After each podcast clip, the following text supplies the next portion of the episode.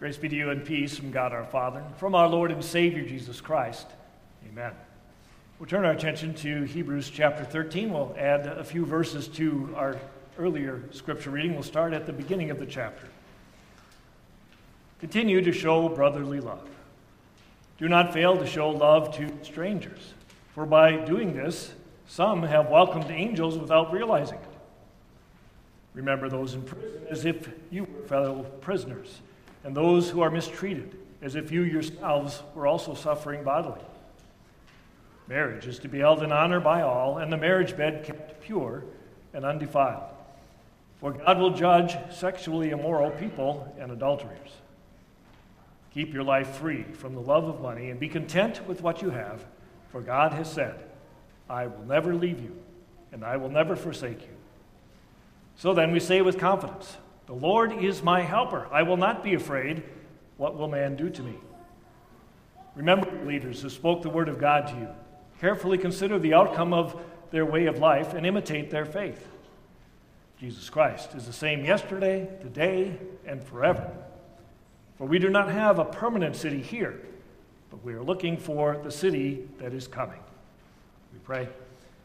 Lord, may the words of my mouth and the meditation of our hearts be acceptable to you our rock and our redeemer. Amen. As we look back at 2020 and 2021, the, the COVID years, there are probably a whole lot of things we'd like to forget. We'd like to forget about masks and lockdowns. We'd like to forget about shots and illnesses. But maybe most of all, we'd like to forget about all the arguing and all the sides that people took and argued about just about everything. But as in everything, there was something good that came out of those pandemic years, though many probably wouldn't see it that way. The good thing is that maybe more than ever in our lifetime, we've been brought to realize what the writer to the Hebrews tells us this evening. We have no permanent city here a sickness that spreads around the whole world to which nobody has immunity and for which there's no treatment ought to help you recognize your mortality. We all know that. We all know that we're mortal. But it usually takes something to, to force us to face it, to force us to think about it. Whether that might be an illness, whether that might be a disease, whether that might be a near miss accident. Something brings it to mind, something makes us think about our mortality. That usually makes us uncomfortable, so we don't like to talk about it, but God talks about it. He brings it to our mind many times throughout Scripture. All the way back in Genesis chapter 5. After he lists name after name after name, he's tolling the bell of mortality.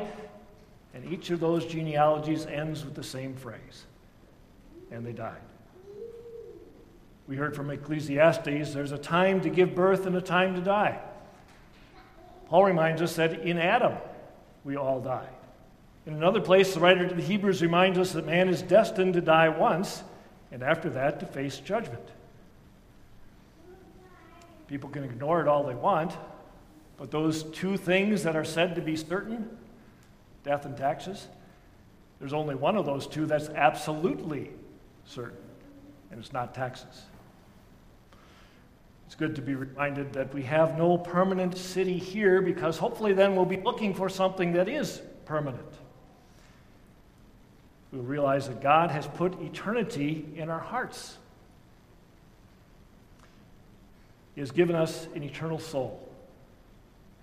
That should remind us to be conscious to know for sure where we're going to spend eternity. When people are reminded of their mortality, they often become philosophers. They might choose a philosophy of thinking, well, no one knows how long their life is going to last. No one really knows what's going to happen afterwards. So make sure you get your bucket list all checked off as soon as you can. Or they might adopt the philosophy that, well, if there is a God, he must be a good guy. And so it doesn't really matter all that much what I do, because if he's a good guy, then he'll treat me well. Or the most common one, of course. If I do more good than bad, then I'll be fine because I'll either be reincarnated at a higher level somewhere, or at least I'll get to live in a place that's peaceful and nice and happy.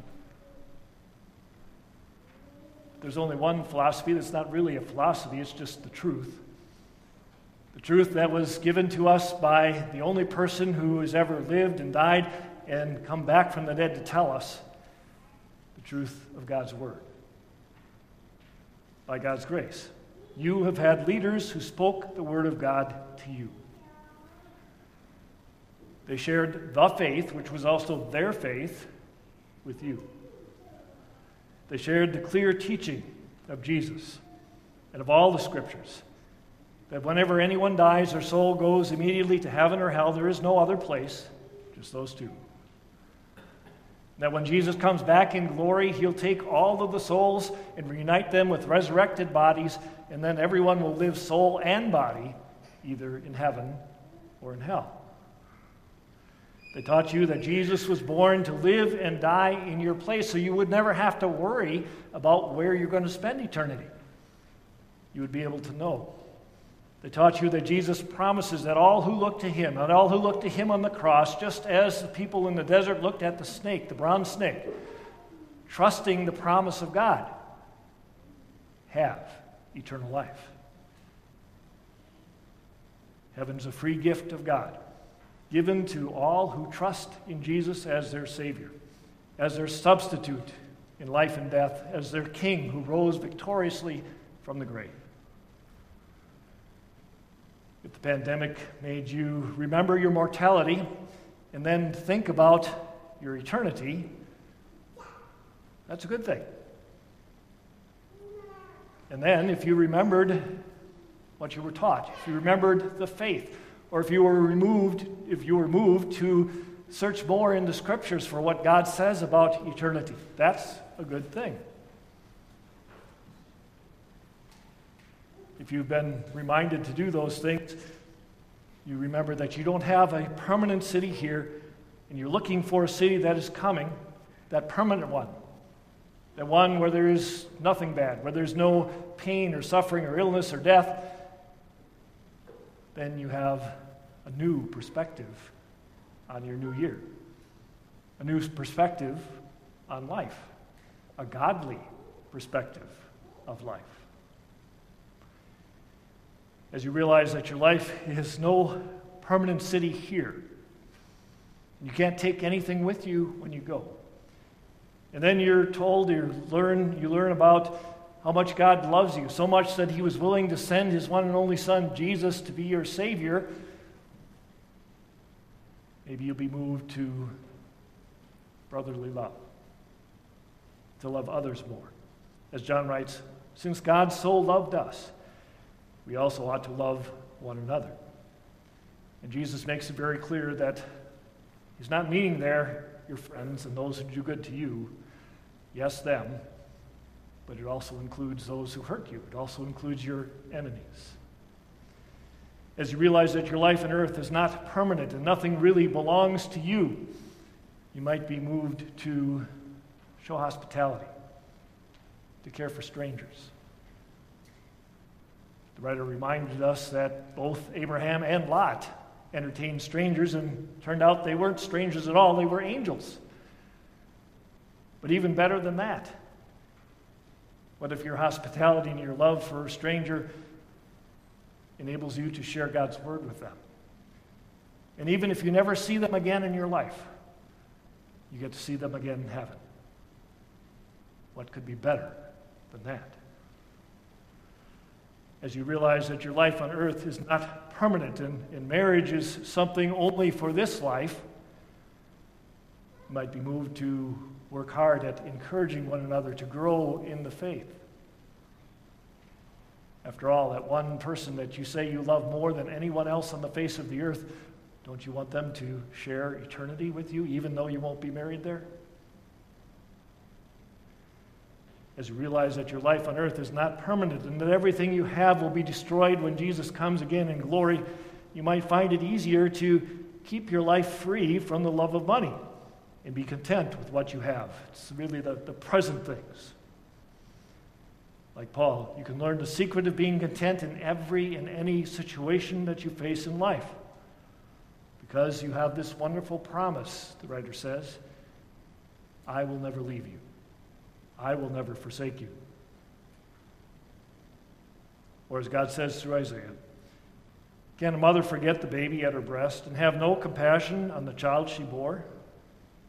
Though she may forget, I will not forget you. See, I have engraved you on the palms of my hands. Or as Paul reminds us, if God did not spare his own son, but freely gave him up for us all, how will he not also, along with him, give us all things? Who shall separate us from the love of Christ? Shall trouble, or hardship, or persecution, or famine, or nakedness, or danger, or sword? No, in all these things, we are more than conquerors through him who loved us. For I'm convinced that neither death nor life, neither angels nor demons, neither the present nor the future, nor any powers, neither height nor depth nor anything else in all creation will be able to separate us from the love of God that is in Christ Jesus our Lord these wonderful promises are promises of God. Promises that are given to us by the one who is the same yesterday, today, and forever, the one who does not change like the shifting shadows. Promises are absolutely certain and sure. They enable us to say with confidence, The Lord is my helper, and I will not be afraid. What will man do to me? We say, well, yeah, there are a lot of things man can do to me. Now just look at Jesus on the cross. Just pick up one of those flyers about Voice of the Martyrs. Human beings can do some very terrible things to other human beings. They can take our life. Jesus reminds us that we're not to be afraid of the one who can destroy the body. The one we are to give the highest possible respect to is the one who can destroy both soul and body in hell. Luther understood that when he wrote those words. Take they our life, goods, fame, child, or wife, let these all be gone. They yet have nothing won. The kingdom, ours have. That permanent city, that eternal city, it's ours. It remains ours. In Jesus, we have the title deed in our hands, and no one can take it away from us. We faced a lot of uncertainty over the past couple years. The virus continues to mutate, guidelines continue to change. Friends and relatives are happy and healthy one day, and the next day they might be ill or in the hospital. We're reminded over and over again that we do not have a permanent city here. But there's one thing that we can be absolutely certain about because it's based on the promise of the one who is the same yesterday, today, and forever, the one who never changes, one who doesn't change like shifting shadows. His promise stands firm and unchanging. Because of what he has done for us, we have an inheritance that can never perish, spoil, or fade, kept in heaven for us because of what Jesus has done for us. We do have a permanent city, a place in heaven waiting for us. Amen. Please stand.